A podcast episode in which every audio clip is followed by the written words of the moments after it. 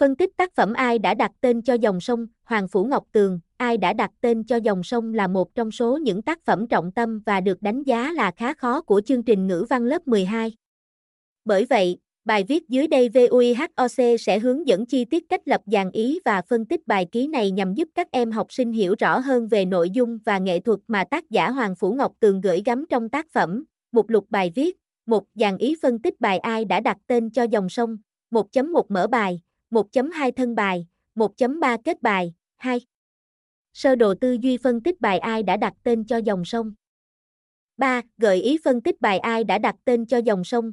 3.1 Phân tích bài ai đã đặt tên cho dòng sông ngắn nhất. 3.2 Phân tích bài ai đã đặt tên cho dòng sông chi tiết. Qua bài viết này, VUIHOC đã cung cấp cho các em chi tiết mẫu tham khảo dàn ý và phân tích bài ai đã đặt tên cho dòng sông, Hoàng Phủ Ngọc Tường. Hy vọng rằng có thể giúp các em ảm nhận được vẻ đẹp của dòng sông Hương và tình yêu quê hương đất nước của tác giả.